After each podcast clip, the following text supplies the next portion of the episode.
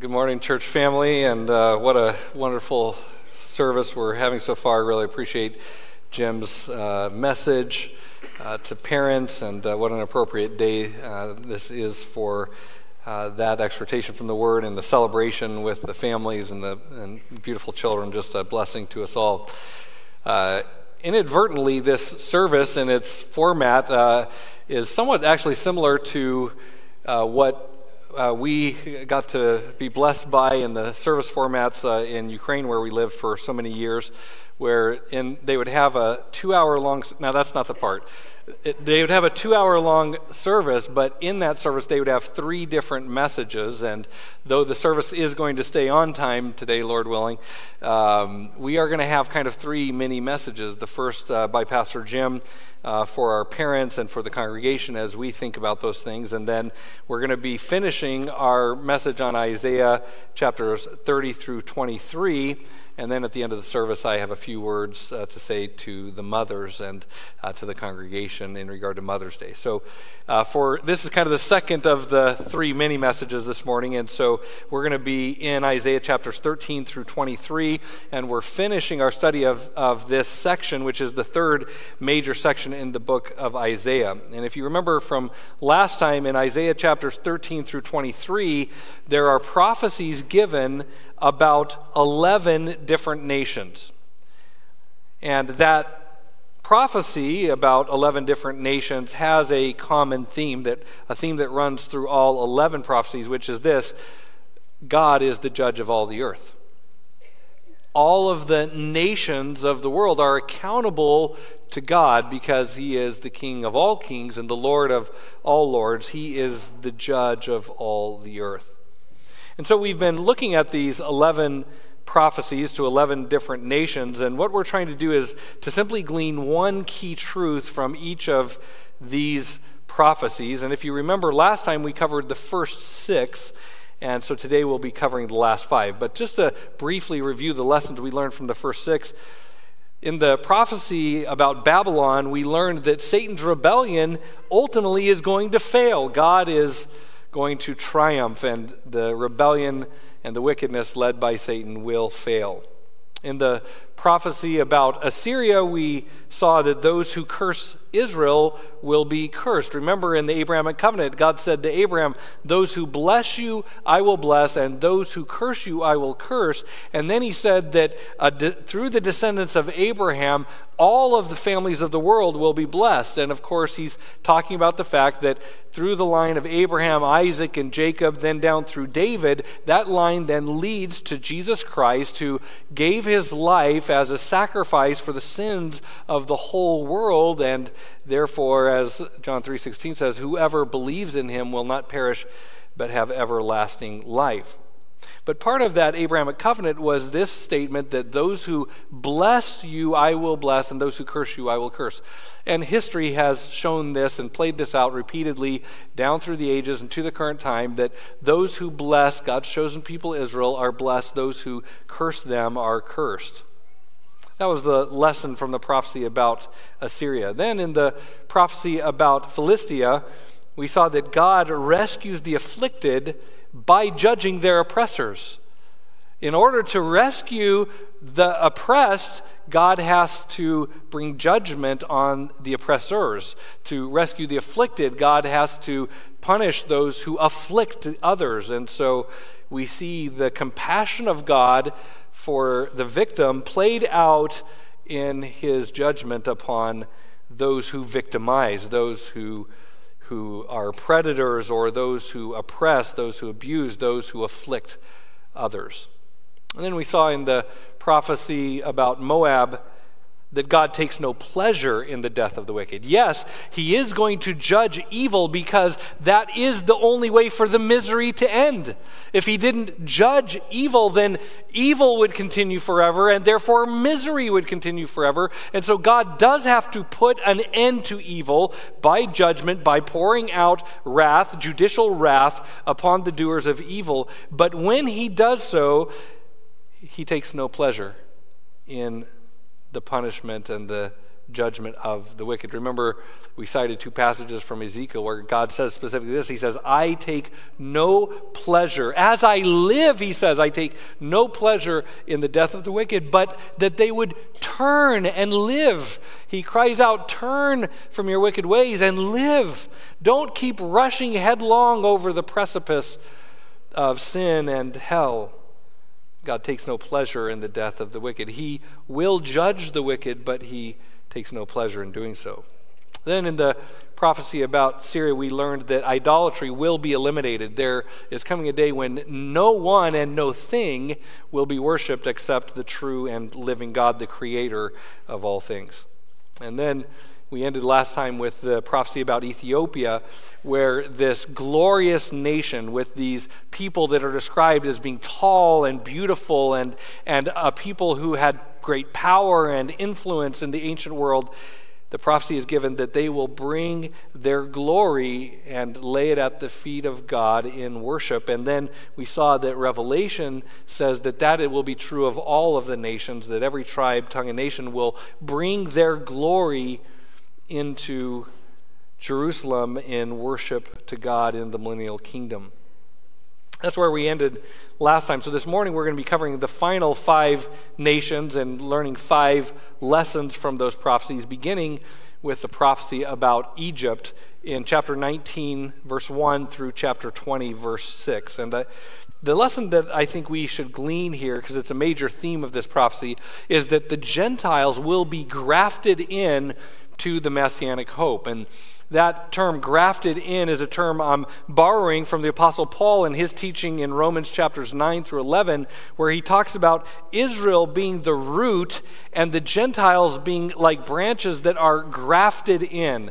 And uh, if, if you have heard a little bit about botany, and I've heard a little bit, but so I won't go too deep in this because what I'm about to say is the sum of my knowledge about it.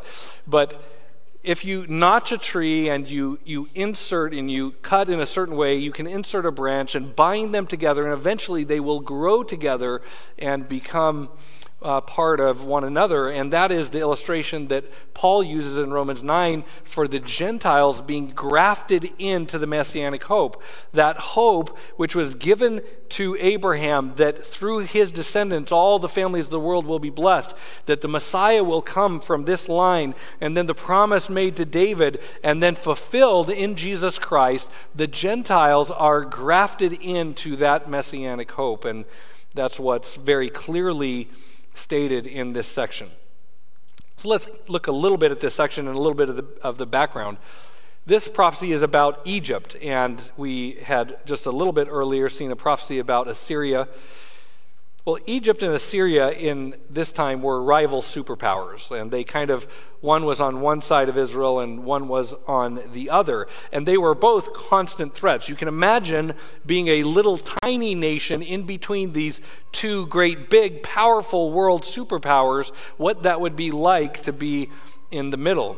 And in the time of Isaiah, as recorded in Isaiah chapter 20, the Assyrian king Sargon II, who reigned from 722 to 705 BC, sent the commander of his army to capture the Philistine city of Ashdod, and that city fell in 711 BC. But as this Philistine army was coming against the Philistines in Ashdod, the Philistines did what was natural in the ancient world, and they appealed to the other superpower, to Egypt, their southern neighbor, for help. And so the Egyptians started mobilizing to save Ashdod, to save Ashdod from the Assyrians. But Ashdod, despite the Egyptian intervention, Ashdod fell. The Assyrians captured the city. And this was a great humiliation for Egypt that they could not prevent the fall of Ashdod. Then, a couple decades later, in 671 BC, the prophecy given here in Isaiah 20 was fulfilled when Esarhaddon, a later king of Assyria, defeated and utterly humiliated a coalition of both Egypt and Cush, which is Cush is in modern day Ethiopia.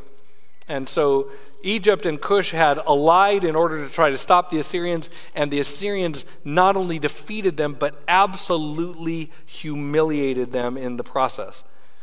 And this had huge, huge, implications for Judah because Judah had placed their hope in Egypt and Cush for protection from the coming Assyrians. And so the defeat of the Egyptians and the Cushites left Judah dismayed and ashamed. Look at Isaiah chapter 20, verses 4 through 6.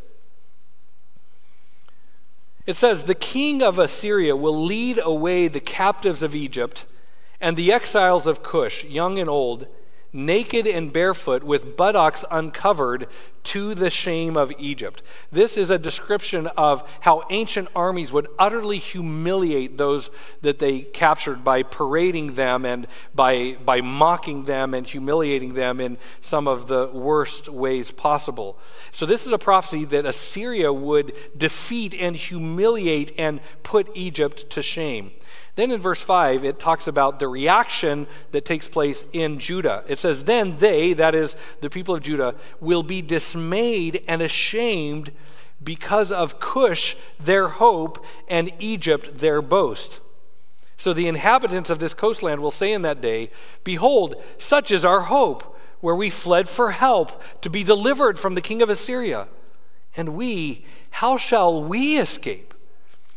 So, if you remember, Israel would often turn to one superpower or the other for help whenever they were in trouble. So, we, if you remember from chapter 7, when the northern 10 tribes came against Judah, uh, uh, along with Aram, or what is in modern day Syria, and they were being invaded from the north, they turned to Assyria for help. Well, now they're going to be invaded by Assyria, so they turn to Egypt for help. Well, when the Assyrian army crushes the Egyptians, this leaves the people dismayed and ashamed because they had put their hope in Cush. They had made Egypt their boast, and they said, Look, if we've put our hope in Egypt, the superpower, and the superpower has been crushed, then what's going to become of us? So, one aspect of this prophecy is the same theme that we discussed earlier when we studied Ahaz's tragic choice to trust the king of Assyria for deliverance rather than God. They make, they're making the same mistake again. They turned in one situation to Assyria for help, then, when Assyria comes at them, they turn to Egypt for help. And this is kind of a pattern that happened in ancient Israel. When a foreign power threatened them, they were tempted to seek help from a rival foreign power rather than trusting in God, and that ended for them in disaster. And sadly, it will not be, according to the scriptures, until the end times that Israel finally learns the lesson of trusting in God, not in man, for deliverance. There's a passage in the, in the prophets which describes Israel like a person who's leaning on a reed for support, and the reed breaks and, and splinters his hand. This supposed superpower is a fragile reed to lean on, and where they really should be relying on, on God for deliverance. Look at chapter 10. If you flip back to chapter 10, and just as a reminder, it says that in the end times, Israel will finally stop relying on human power and will start to rely once again on God's power, the power that enabled David to defeat Goliath, the power that rescued them from Egypt. That was God's hand. And so they should stop looking to man. And it says in the end times they will, Isaiah 10:20. Now in that day, the remnant of Israel and those of the house of Jacob who have escaped will never again rely on the one who struck them but will truly rely on the Lord, the Holy One of Israel. A remnant will return, the remnant of Jacob, to the mighty God. So think about this. They, when they're invaded by the northern ten tribes, they turn to Assyria for help. Well, the Assyrians then come and invade them. So they're relying on the one who's striking them. And then when the Syria comes at them, they turn to Egypt for help. Well, the Egyptians are the ones who had enslaved them for hundreds of years and, and were a constant threat to them. They keep relying on those who are striking them. When one, strike, one superpower strikes them, they turn to the other for help. When that one strikes them, they turn to the other for help. And God is saying, No, look up and turn to me for help. By the way, what happened on a national scale for them uh, does happen on an individual level. It's very common for a person to put their hope or even to have some sort of a reliance even on the person who is afflicting them or oppressing them or abusing them. And the path out of that usually comes when they trust in the Lord and then they utilize the means that God has given in order to escape from oppressors, which are things like law enforcement or the authority of the church or family and friends who can help to rescue. And I just want to, as an aside, a little bit unplanned to mention this this morning, but if anyone in the congregation or someone you know is in an oppressive situation, encourage them to utilize the means God has provided as a way of escape. But ancient Israel continued to rely or trust on the ones that were striking them. And it will be in the end times when they will stop doing that and they will fully rely on God, and God will rescue them. He alone is worthy of our trust, and true hope is found in Him alone.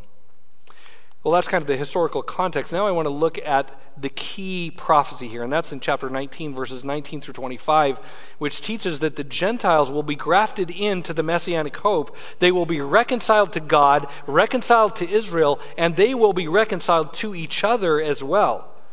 Look at Isaiah 19, verses 19 through 25.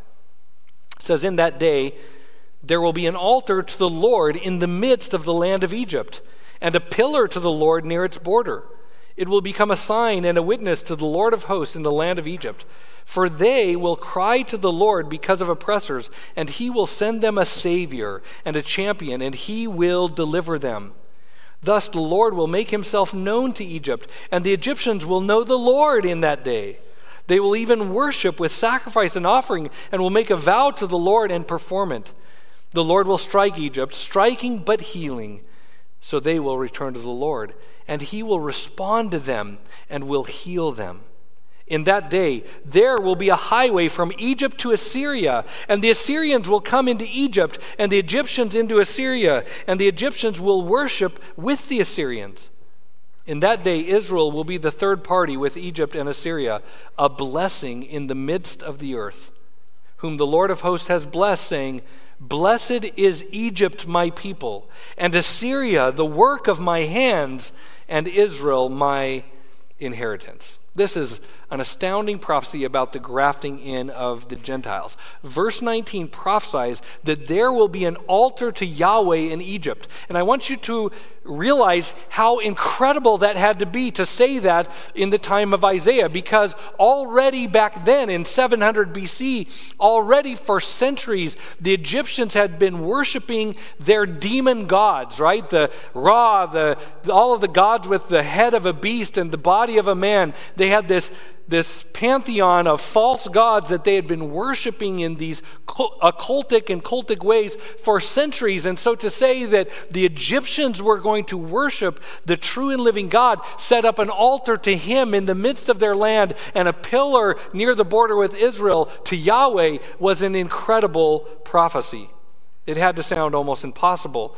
And even today, it seems so impossible to imagine for example, the Egyptians in mass leaving Islam and building an altar to Yahweh, the God of Israel. But in the end times, this is exactly what will happen. Verses 21 through 22 says that Egypt will repent. They will know the Lord, and they will worship and obey him, and they will be healed by him. Verse 23 says something also amazing. It says that there's going to be reconciliation even between the rival superpowers, the arch enemies, Egypt and Assyria. In fact, it says the Assyrians, there will be a highway built, and the Assyrians will come to Egypt to worship God with them there, and the Egyptians will go to Assyria to worship God with them there. There will be reconciliation of both of them to God, and because they are both reconciled to God, they will be reconciled to each other. And verse 25 says, God will bless Egypt and Assyria. And he even calls them in verse 25 by the covenantal terms usually reserved only for Israel. Typically in the Old Testament, only Israel is called my people. Only Israel is called the work of my hands. Only Israel is called my inheritance. But verse 25 says, The Lord of hosts has blessed them, saying, Blessed is Egypt, my people, and Assyria, the work of my hands, and Israel, my inheritance. This is the prophecy of what the Apostle Paul in Romans 11 calls the grafting in of the Gentiles. The Gentile nations will be grafted in to the messianic hope. And just as Israel is called my people by God, so also the Gentiles who are grafted in will be called my people. Just as they are called the work of my hands, the Gentiles will be called the work of his hands, and Israel will be his inheritance. When Christ returns, all the peoples of the earth will be united in one glorious kingdom with Christ as king. That is what all of history is leading to one glorious kingdom with Christ as king. Now, the question is who establishes that kingdom? And the answer is that the Lord Jesus establishes that kingdom at his second coming. But notice the prominent place of Israel even then, even in that kingdom, the kingdom of the Lord Jesus Christ. In verse 24, it says that Israel will be a blessing in the midst of the earth.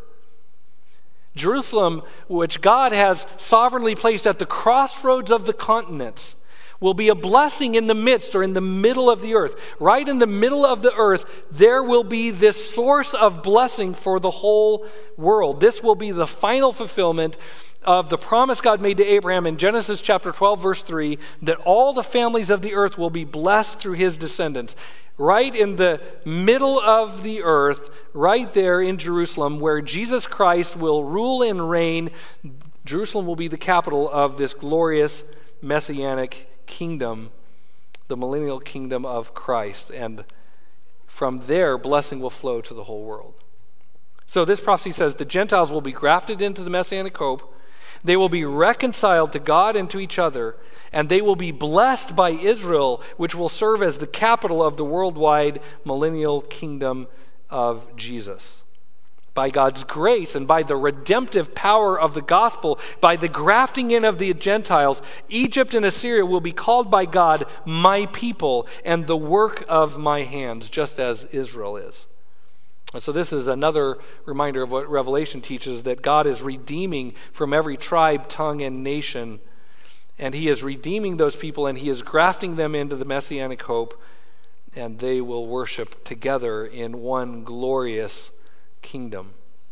That is the prophecy to Egypt. Now, let's look briefly at the prophecy to Edom, which is just two verses long. And the key idea here is that oppression won't last forever in this prophecy, there's a watchman who call the people are calling out to the watchman, Watchman, how much longer will the night last? And the watchman says, There's the night's going to last for a while, then morning will come, then another night will come, but then finally will come the dawn. And so this is a prophecy that there will be two periods of suffering, but finally, in the end, the dawn of hope will come. So this is teaching us that oppression won't last forever. And then the ninth prophecy to Arabia in verses 21, chapter 21, verse 13 through 21, uh, verse 17, I think the key lesson here is that God wants us to care for refugees. In verse 14, there's a specific command that God gives for the people to provide bread and water for war refugees.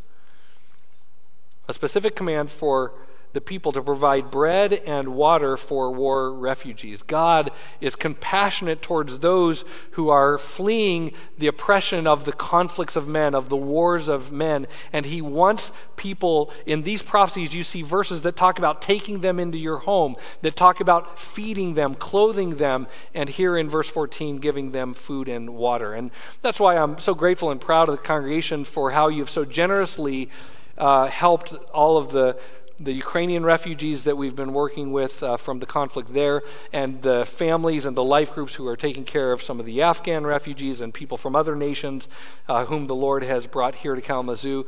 I'm so grateful that you're obeying and applying scriptures like uh, Isaiah 21:14 by doing that. And the cup of water that you're giving to these suffering folks in Jesus' name is bearing eternal fruit and giving glory and honor to Jesus Christ. So thank you for all who are involved in that. The tenth prophecy is to Judah, and I think the key lesson here is that the reality of death should cause repentance, not hedonistic escapism. The reality of death should cause repentance, not hedonistic escapism. Now, if you don't know what the term hedonism means, hedonism is pleasure seeking, it's living for pleasure. And escapism is trying to push something out of your mind so you don't have to think about it. So, hedonistic escapism is when you try to not think about the hard realities of life and of, of judgment to come, and, and you try to avoid thinking about that by immersing yourself in pleasures and other aspects of this world.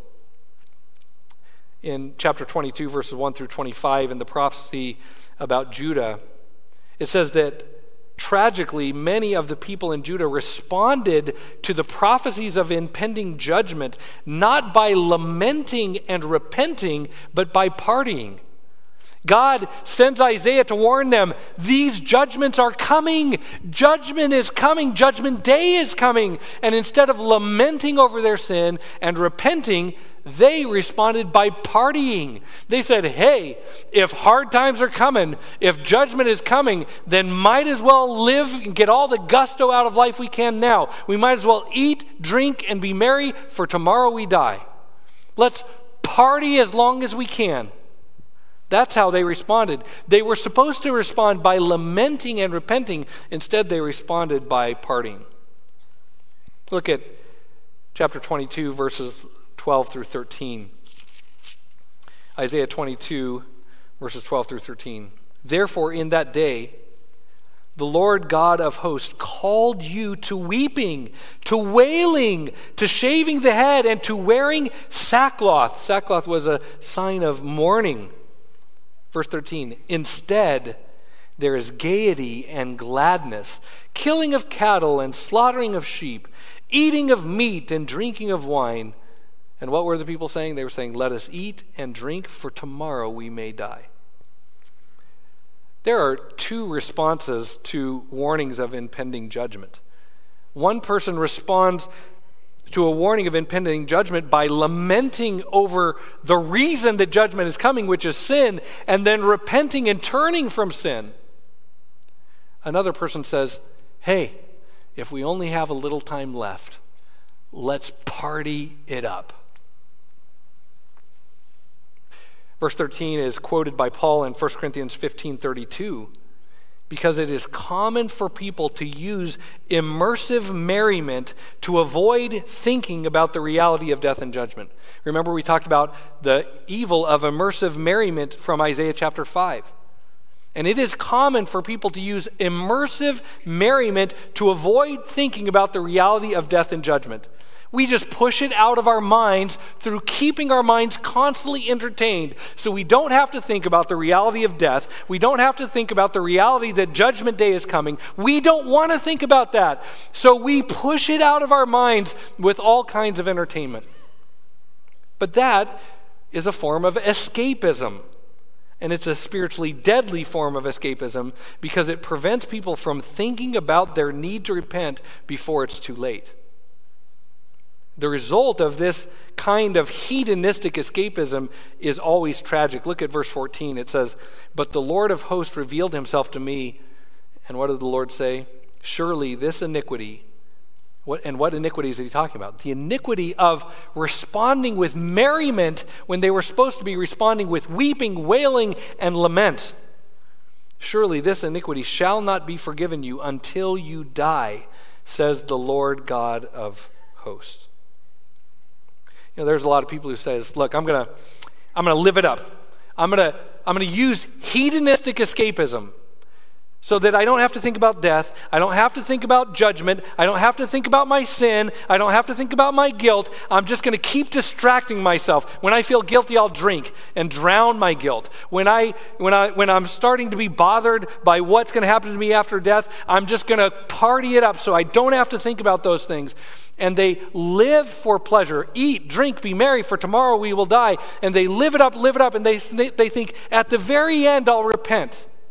The problem is they party so hard they party right into the grave and right into hell. Sadly dear friend if you live for pleasure you'll choose one last pleasure even on your deathbed if you live for pleasure, you'll choose pleasure, not repentance, on your deathbed.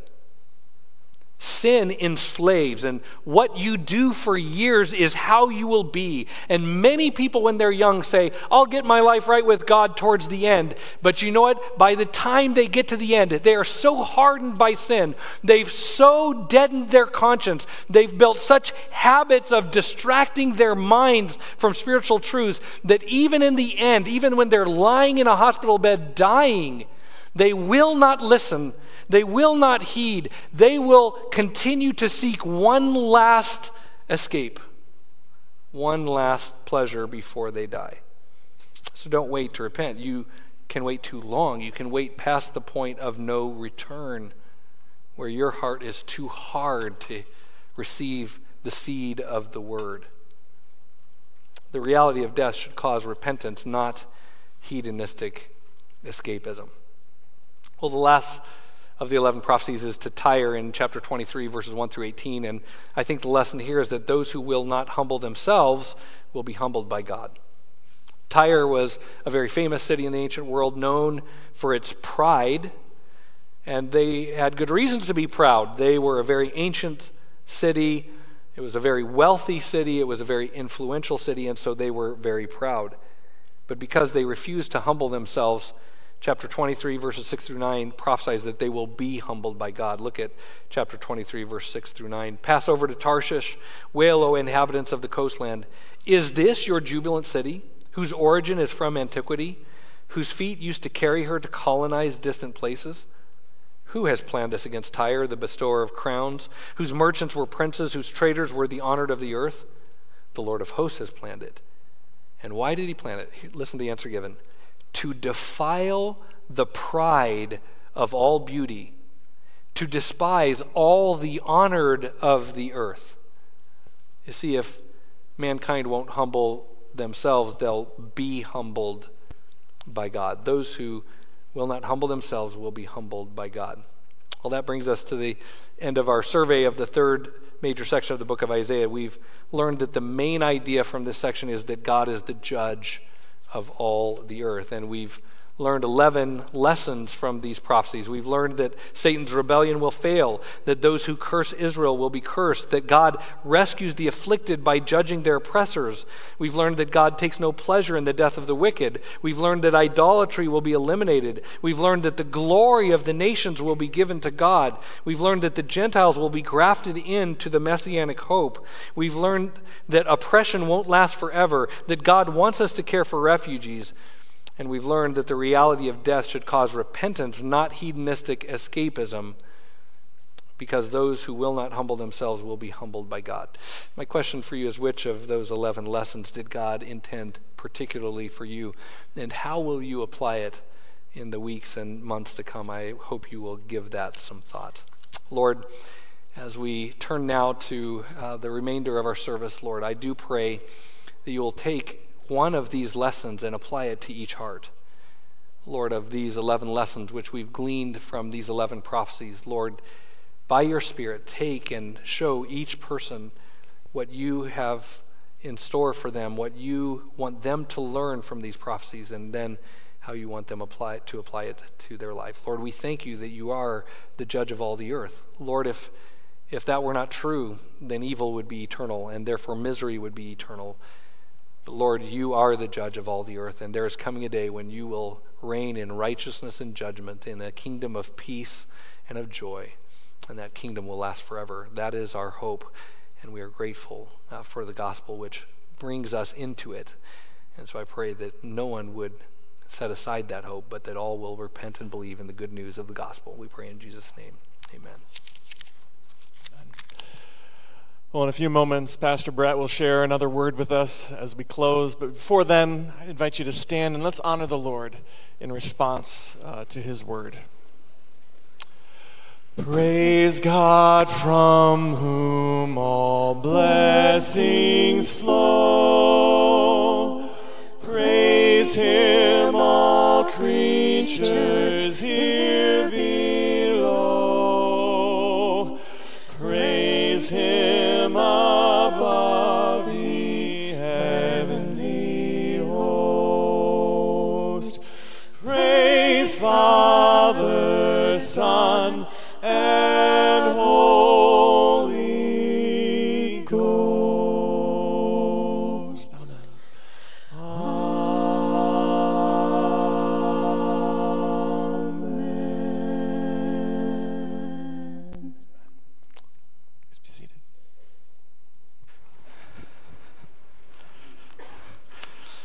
I got to be honest with you that uh, you know this week I was thinking, how am I going to segue from a message on the judgment of the nations to Happy Mother's Day?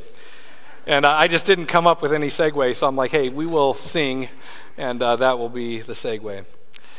Well, today is Mother's Day, and uh, so I want to just wish you all a very happy Mother's Day. And I'd like to close the lesson today by passing on to you uh, really an incredible lesson about the love of God that I feel I was taught by one of the families in our church. Many of you may know the Garrett family and know that Chase and Bethany Garrett's infant girl, Josie, recently went through an extended hospital stay and endured a lot of suffering in the process. Uh, when Austin, Dosh, and I visited them in the hospital, it was heartbreaking to see this precious little girl suffering so much. And to see the burden that that was on the heart of the parents was, was something that uh, was just really um, striking, heartbreaking. It's one of, of all the hospital visits I've done, it's one of the ones I was most impacted by. In the midst of this trial, Chase, Josie's father, just went not only the extra mile, but many extra miles to care for their other children, to be there for Bethany and for Josie. But what really struck me was that for weeks on end, Josie's mother didn't leave her side.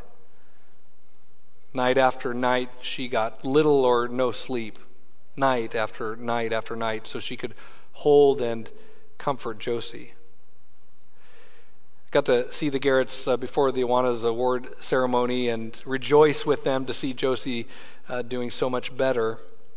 I was chatting with them a little bit, and Bethany said something that really struck me. She said that this experience taught her that a mother's love can take her to the very limits of physical and emotional endurance and then far beyond. Far beyond. And that is certainly true.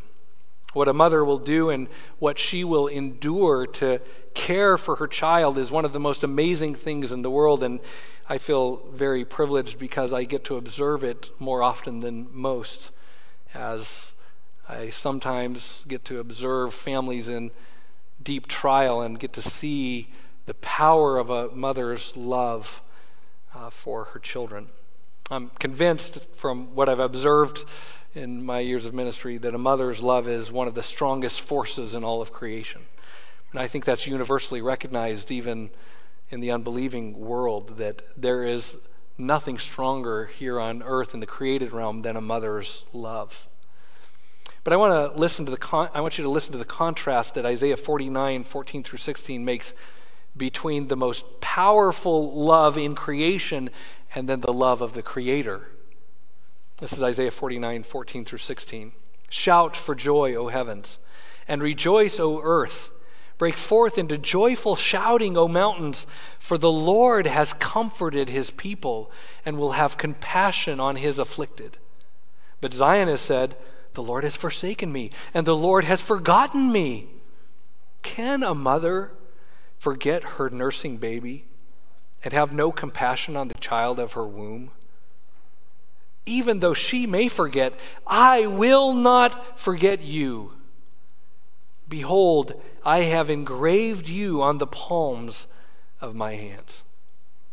God is saying, Isn't it impossible to imagine that a mother could forget about her nursing child or have no compassion on her child?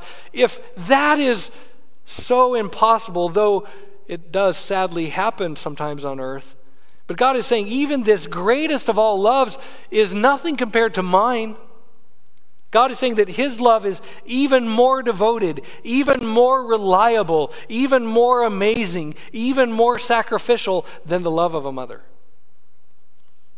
That's why I said at the beginning that the Garrett family, I think, really has taught me an incredible lesson about the love of God because observing the way Bethany went not only to the point of exhaustion, but far beyond out of her mother's love for jo- Josie is an incredible reminder from what's called in Scripture an argument from the, from the greater to the even greater. This is an amazing lesson about the depth and devotion and sacrificial love of God because, as amazing as a mother's love is, the only thing greater than that is the love of God. God's love is even deeper than that. And it brings a new perspective on how high and long and high and deep the love of God is. That's why in the New Testament the apostle prays, I pray that you'll be able to grasp how long and how high and how wide and how deep the love of God is. And when we observe a mother pouring out her life for her children, in the 2 a.m. feedings and in the dark nights of prayer for uh, a hurting child or a wandering child or a child who's enduring trials, when we see um, the power of a mother's love, we are to be reminded that God's love is even more powerful. And so today on Mother's Day, we want to honor mothers for teaching us by their example how deep and how devoted and how sacrificial human love can be and then be reminded by that and by Isaiah 49 that God's love is even deeper, even more devoted, even more sacrificial than the love of the most committed mother. And so that's why on Mother's Day we say to all of the moms out there, thank you for your love and thank you for the fact that by your example you are teaching us about the love of God. We want to honor you today, and by honoring you today, we're giving glory to the only one whose love exceeds yours, and that is the Lord Himself. Isaiah 49, 14 through 16. I'll read it as a benediction for us. Shout for joy, O heavens Rejoice, O earth. Break forth into joyful shouting, O mountains, for the Lord has comforted his people and will have compassion on his afflicted. But Zion has said, The Lord has forsaken me, the Lord has forgotten me. Can a mother forget her nursing baby and have no compassion on the child of her womb? Even though she may forget, I will not forget you. Behold, I have engraved you on the palms of my hands. And we know how that prophecy was fulfilled, do we not? We are engraved on the palms of his hands, and Scripture teaches he will bear the marks of the cross even into eternity as the final proof of the Creator's love for us. A love so deep, so wide, so loving, so committed, so devoted, so sacrificial that it exceeds even the most exemplary human love, the love of a mother. And so, I want to wish you all a happy Mother's Day and urge you to do what Isaiah 49 says Shout for joy, O heavens, rejoice, O earth, break into joyful shouting, O mountains, for the Lord loves you. Go in peace.